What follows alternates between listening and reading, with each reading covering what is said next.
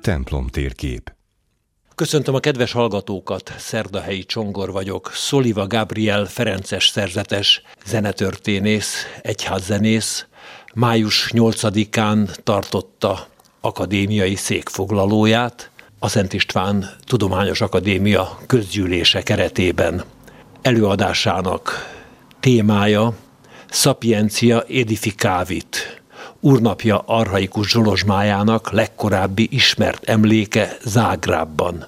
Ma van Úrnapja, tehát különösen is időszerű Gábriel testvér előadása és tudományos fölfedezése az Úrnapja egyházzenei vonatkozásainak egy olyan fejezete tárul föl beszélgetésünk során, amely jelzi azt, hogy a 13.-14. században Magyarország mennyire benne volt az európai vérkeringésben, egyházi értelemben is. Kedves Gábriel testvér, mikor, hogyan kezdődött és hogyan folytatódott zágrábi kutakodásod? Mit kerestél, mit találtál? A kutatásom 2019-ben kezdődött, tehát szoros értelemben azt mondhatom, hogy ezzel az anyaggal konkrétan 4 éve foglalkozom. Egyébként hát már 2015 óta foglalkozom ilyesféle kutatással. Ez egy külön ajándéka volt az Úristennek, hogy akkor ott 2019-ben a zágrábi Metropolitanska knjižnicában ez a különleges töredékanyag, ez az ölembe hullott. Mondjuk magyarul, ez az érseki levéltár, könyvtár, ugye? Az érseki könyvtár, ami a horvát állami levéltárnak egy letétjeként ma állami kezelésben van. És hát kezdjük a tudományos eredményed bemutatása, aztán az Úrnapra rátérünk, tehát mi az, amire ott ráleltél, és ez hogyan kapcsolódik Esztergomhoz? Tudni kell, hogy Zágráb Magyarország része volt, és a török időkben sok minden a törökök által kevésbé ostromolt Zágrábban kapott menedéket. Ez így van, egész konkrétan egyáltalán nem ostromolta a török Zágrábot, ez a mi szerencsénk zenetörténészként, vagy liturgia történet iránt érdeklődő kutatókként. Van egy csoport, akik itt Magyarországon ezzel foglalkozunk, nem vagyunk olyan sokan, de annál lelkesebbek. Az Úrnapja ünnepe az egy nagyon különös ünnep, az alapja egy magánkinyilatkoztatás. Mont-Cornilloni Szent Julianna, vagy Lüttichi Szent Julianna, különféle neveken szokták őt illetni, aki egy premontrei nővér volt, és a 13. század elején élt Liège mellett, Mont-Cornillon mellett. Az ő magánkinyilatkoztatásai állnak az ünnep hátterében. Egy nagyon különös dolog volt, 1210-es évektől többször volt egy olyan imádságos tapasztalata, hogy így a teli holdnak a képe rajzolódott ki előtte az imádsága során, és egy olyan különös teli hold, amiből egy kis darabka hiányzott. És ahogy ő kereste, kutatta ennek az imádságnak az értelmét, vagy ennek a látomásnak az értelmét, ő abban erősödött meg, hogy az a kis darabka, ami ott hiányzik a holdból, az nem más, mint egy olyan ünnep, ami az egyházi évkörből hiányzik. És nevezetesen ez az ünnep, ez Krisztus szent testének és vérének ünnepe, amit magyarosan, vagy magyar kultúrkörben mi Úrnapjaként ismerünk. Ez az ünnep indoklásra szorult már a 13. században is, túl Szent Juliannának a magánkinyilatkoztatásán, hiszen hát végső soron minden szentmise, ha úgy veszem, Úrnapja, hiszen az eukarisztia megújítása történik, tehát mindaz, aki az eukarisztikus áldozatban részt vesz, az Jézusnak a testével és vérével kerül kapcsolatban, még attól függetlenül is, hogy áldozik-e effektíve vagy sem, a közelében van az oltári szentség ünneplésének, akkor végeredményben, végső soron azt cselekszi, abban a cselekményben vesz részt, amelyet Jézus az utolsó vacsorán a tanítványaira bízott.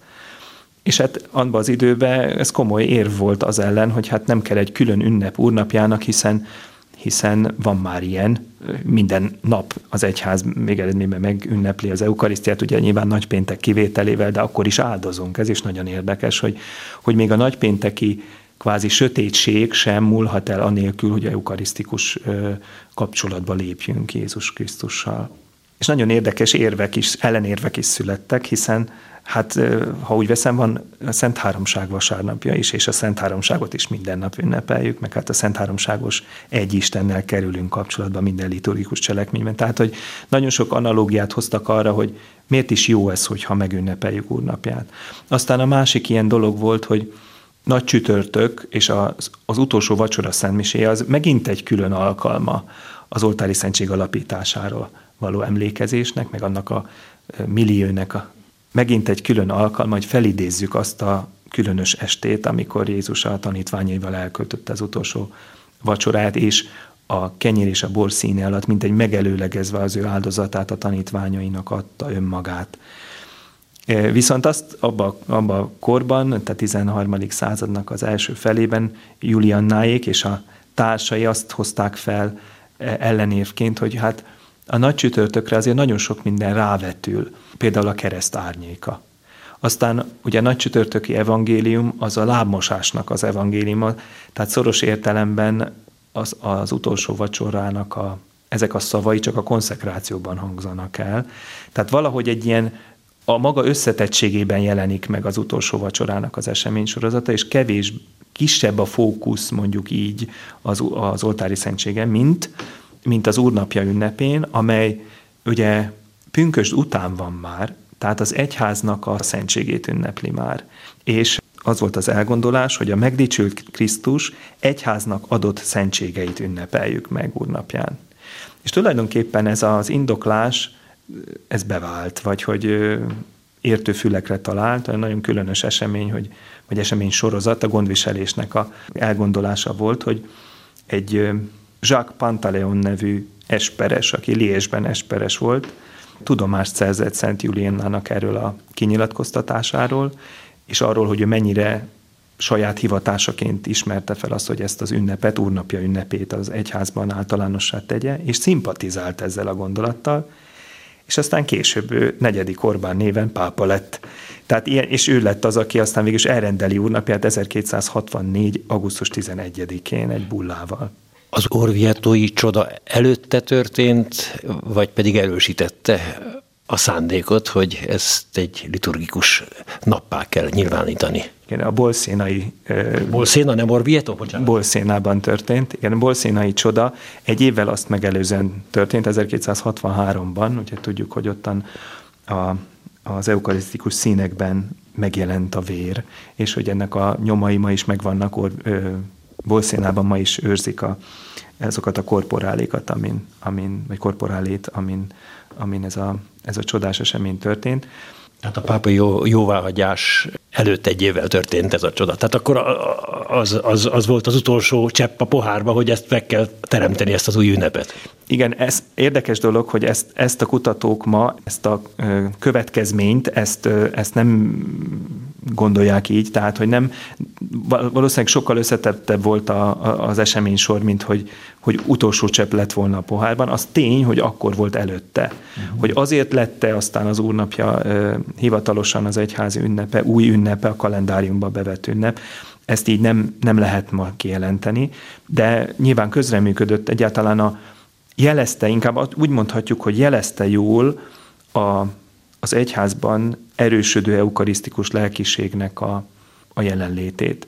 Azt az érzékenységet, ami az eukarisztia titka iránt volt, és amely hát a mai napig azért a hitünknek egy központi eseménye, központi titka, központi csodája, ha úgy tetszik, mindennapi csodája. És hogy ezzel foglalkozni kell, hogy nem szabad elmennünk az eukarisztia miben léte, kiben léte, ha szabad ezt a kis képzavart mondanom, mellett, mert Jézusnak valami nagyon szíve közepe volt. Vágyva vágytam elkölteni ezt a vacsorát, mondja ő. Mennyire volt ez egy válaszlépés az egyház részéről a korabeli eretnekségekre? Mindenképpen ennek tekinthető.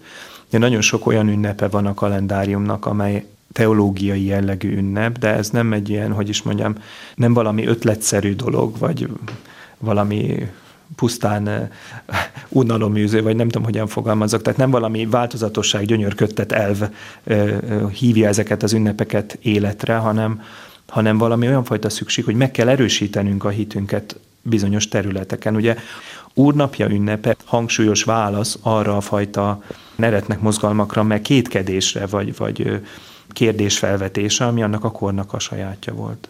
Eszembe jut Szent Antal egyik híres csodája, amikor az oltári szentséget felmutató Szent Antal előtt még a szamár is letérdel, a hiú ember meg nem. Tehát ez ugyanaz a kor?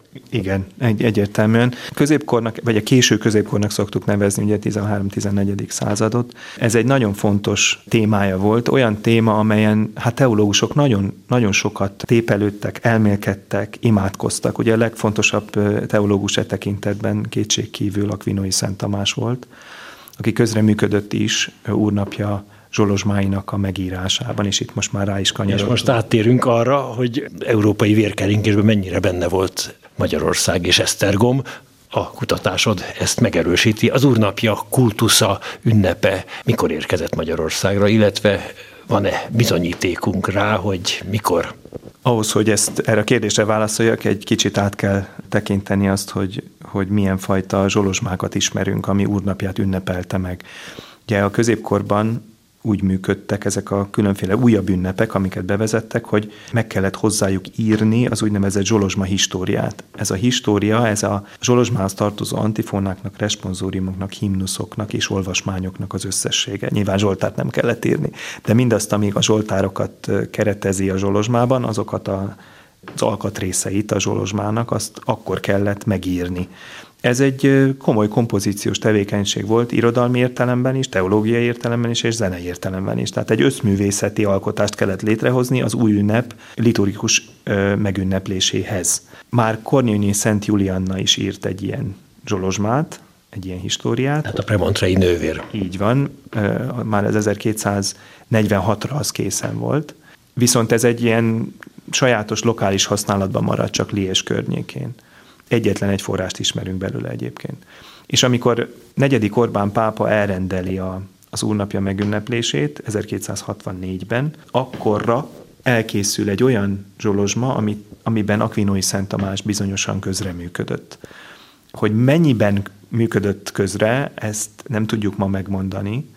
Valószínűleg Saint-Chéry Hugo nevű domonkos teológusnak a gondolatait fölhasználta hozzá, vagy még az is előfordulhat, hogy egy már Saint-Chéry Hugo által írt zsolozsmát dolgozott ő tovább, és akkor a kettejük alkotásának tekinthető ez 1264-ben elkészült zsolozsma história. Ez a Sapientia aedificavit sibi domum kezdetű história. Aztán érdekes módon a középkori Európában nem ez a Sapiencia história terjedt el, hanem egy későbbi, ami viszont teljes egészében Aquinói Szent Tamás munkásságához köthető, ez az úgynevezett sacerdos in eternum história. Tehát alapvetően három zsolozsmát ismerünk Úrnapjához. Volt az a helyi, ami nem terjedt el Európában, volt ez az átmeneti, a Sapiencia história, és volt, ami normatívvá lett, ez a sacerdos. Most az a nagyon izgalmas, és ez a kutatásom konkrétan ezzel foglalkozott, hogy a Sapiencia história, átmeneti história megjelent Magyarországon. Ez azért nagyon érdekes, mert nagyon kevés forrása van, az egész középkori Európát tekintve is, amelyik ma kézbe vehető, és eddig is úgy volt, hogy a legkorábbi és egyben teljes kottás emléke az egy esztergomi eredetű kódexben volt, amely ma Prágában van. Most ami a jelen kutatás során előkerült, az ennek a prágai kötetnek az egyik mintapéldánya, pont az a mintapéldánya, amelyből az Úrnapja históriát abba belemásolták. Ez egy külföldi anyag. Úgy kell ezt elképzelni, hogy amikor bevezetnek egy új ünnepet, akkor a helyi egyházaknak valahogy hozzá kell jutni a frissen komponált zsolozsma históriához, annak érdekében, hogy egyrészt megtanulják, utána meg azzal évről évre megünnepelhessék az ünnepet. És az a kis libellus, így szoktuk mondani, egy kis ívfüzet, egy füzetke, így mondhatnánk nagyon egyszerűen, amely pergamenből készült füzetke, amivel elérkezett Magyarországra az Úrnapja históriája, ez a bizonyos átmeneti história, ez a Sapiencia história, ezt sikerült megtalálni Zágrában. És nagyon izgalmas, ezt próbáltam így az előadásban is bemutatni, hogy nem máshol volt ez a kis külföldi eredetű füzetke, mint annak a Prágában őrzött kódexnek a második kötetében, annak is a kötése táblájához volt valószínűleg hozzáerősítve, és amikor az a bizonyos második kötet elkerült Esztergomból Zágrábba, akkor vitték vele együtt ezt a toldalékba helyezett kis füzetkét, és aztán ott ugyanúgy, mint az összes többi darabja ennek a második kötetnek, 1692 körül egy ilyen könyvkötészeti akció keretében könyvtáblákra került feldarabolva. Tehát könyvcsomagoló anyagot csináltak belőle, és ma is ennek a különleges korai ívfüzetnek a darabjai könyveknek a tábláján van. 8 fólióról van szó, ami 4 könyvnek a tábláján van, 3 ebben a bizonyos érseki könyvtárban, a Metropolitanska knjižnicában, egy könyv pedig a zágrábi ferencesek könyvtárában van, ott rajta 2 töredékkel. Ez a kis ívfüzet jelzi azt a folyamatot, ahogy Magyarország külföldről, nagy valószínűséggel Párizs környékéről, ezt bemutattam az előadásban ennek a hipotézisnek az érveit, Párizs környékéről megkapta ezt az ívfüzetet. Mit mentél kutatni Zágrábba? Gondolom, mielőtt megtaláltad volna, nem tudtad, hogy ez létezik, tehát ez egy kutatásnak a mellékterméke, vagy járulékos hozadéka, vagy pedig sejtetted, hogy ott valamit találsz majd. Tehát a tudományos kutatás az nem olyan módon működik, hogy én most elmegyek, és meg szeretném találni ezt vagy azt. Tehát mindenképpen azt kell mondjam, hogy ez egy járulékos ajándék volt, viszont óriási ajándék. Nyilván nem ezt mentem oda kutatni Zágrábba. Zágrábi himnuszok érdekeltek engem, középkori himnuszok. Ahogy említetted, a török megkímélte Zágrábot, és emiatt hát nagyon gazdag a dallamforrás anyagot, középkori dallamforrásoknak a száma elég magas Zágrában, és egy nagyon szép zenetudományi feladat az ottani középkori himnusz dallamokat rendezni, azoknak a dallam kapcsolatait föltárni és egyebek. Ez volt a disszertációmnak a témája. És akkor egy ottani kódexen dolgozva, amit azóta már sikerült is megjelentetnünk, ez az MR21-es jelzetű himnuszkódex, ez egy 15. századi zágrábi katedrálisi használatban lévő kódexnek a rekonstrukcióját jelentette. Szóval annak a kódexnek a kutatása során gyakorlatilag véletlenül találtam rá annak a bizonyos prágai kódexnek a második kötetére darabokban. Mind az összes darabja könyvtáblákon van, rá van ragasztva, mint egy csomagolópapír, hogy említettem. Most ezt nehéz elképzelni, főleg a rádióhallgatók, ha ezt így most hallják először, hogy levesz az ember egy könyvet a polcról, és egy 13. századi unikális kódexnek a lapjába van bekötve az a könyv. Igen. De mégiscsak erről van szó. Nyilván a könyvek maguk sem értéktelenek, mert nagyon korai nyomtatványok, 15, 16 és 17. századi nyomtatványok vannak bekötve ezekbe a kódexlapokba, de hát mégiscsak extrém ez a helyzet. Fantasztikus. Egyébként én jártam egyszer a zágrábi érsekség kincstárában, és hát az Árpád-kori és középkori magyar szakrális művészetnek, meg miseruháknak, meg kegytárgyaknak kincses háza. Tehát oda menekítették, és megőrződött, és gondolom, hogy hasonlóan a levéltárak, könyvtárak is rejtik azt a csodát, amit mi a vérzivataros történelmünk miatt Magyarországon nem lelünk fel. Ez pontosan így van. A katedrális sekrestyének az emeletén van ez a kincstár, amit említettél, az egy csodálatos gyűjtemény. Tényleg az ember oda elmegy, és végig nézi nem csak az ötvös tárgyakat, amik szintén gyönyörűek, de hát ott van egy komoly Szent István erekje is, és más olyan tárgyak, használati tárgyak, amelyek hát gyakorlatilag a magyar középkornak egy szeletét mutatják. Egy részük az nem úgy került oda, tehát nem a török elől menekítve került oda, hanem egyszerűen nem pusztult el a török hódoltság ideje alatt. Az a kódex, amivel én most foglalkozom ott, ez a töredékes kódex, sem menekvésképpen került oda. Nagy valószínűséggel a 15. századnak a második felében vitték oda, és a tartalma miatt. Legalábbis ez az én hipotézisem a dologról. Annyi, hogy mikor már a török Magyarországon és Esztergomban is hát majdnem mindent elpusztított, akkor ez a kódex ott Zágrában épp maradhatott, hát egészen a 17. század végéig, amikor jött a könyvkötő. És ott Szent László alapította a zágrábi püspökséget, előbb-utóbb később érsekség lett, de minden esetre szerves része a mi múltunknak. Nagyon is így van ez. Esztergomból látták el például szerkönyvekkel az zágrábi püspökséget az alapításkor. Tehát a legkorábbi esztergomi szerkönyveink, liturgikus könyveink, azok ma Zágrában találhatók. Még visszatérve a Szent István akadémiai székfoglalódra, 2 zenei betét is elhangzott, az egyik különösen is kapcsolódott a fölfedezésedhez. Ahogy említettem, ez az ívfüzet, amely ott Zágrában előjött, ez egy külföldi, valószínűleg Párizs környéki eredetű lejegyzése az átmeneti históriának, a szapiencia históriának, és mint ilyen, ez tartalmazza az Aquinói Szent Tamás által írt úrnapi himnusznak a legkorábbi kottás emlékét a világon. Ez egy nagy szó, mert hát ezek a himnuszok rendkívüli népszerűségre tettek szert, sőt, hát sokból részletet ma is éneklünk.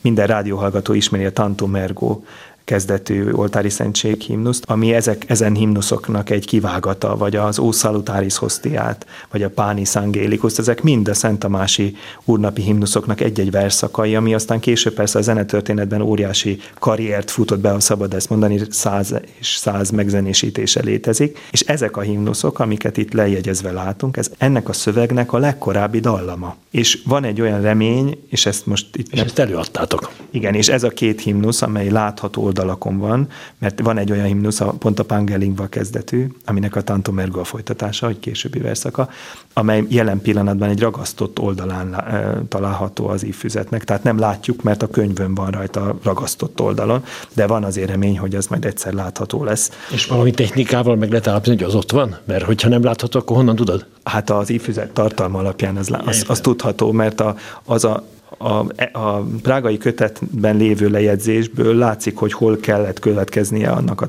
Pange lingua himnusznak, és ha kirakom a Zágrában lévő korábbi, tehát mintapéldányul használt ívfüzetet, akkor látszik, hogy az az oldal, ahol a Pange lingvának kellett volna következni, az most takarásban van. És ezt a nagyon korai himnusz variánst előadtátok?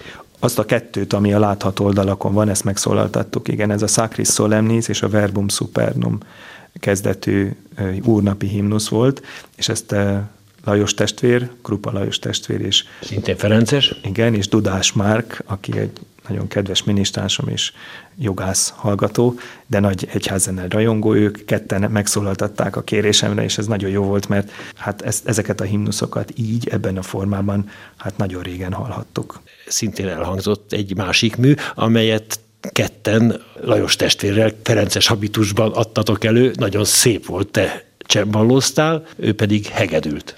Johann Sebastian Bachnak a G-dur szonátáját adtuk elő, a 10-21-es jegyzékszámú szonátáját, ami hát nagyon lazán kapcsolódik a témához, hiszen hát sem a 13. századhoz nem kapcsolódik, se az úrnapjához, viszont valami olyan gyönyörűség fakad abból a zenéből, hogy számomra mindig az a képe jelent meg az úrnapjának, amelyet egy válaszként úgy szoktuk mondani, hogy kenyeret adtál nekik a mennyből, minden gyönyörűséggel teljes. Ez az omne delectamentum, ez a minden gyönyörűséggel teljes isteni szépség ragyog föl ebben a zenében is, és ezért kapcsoltuk ide. És azt gondolom, hogy egy jó feloldása volt a idézőjelben sűrű és nehéz tudomány utána a témának, hogy Johann Sebastian Bach hangjaival szemléltük és élveztük az isteni szépséget. Ezt tanúsíthatom, és a közönség nagy tapssal fogadta a két ferences zenészt és az előadást is. Köszönöm szépen!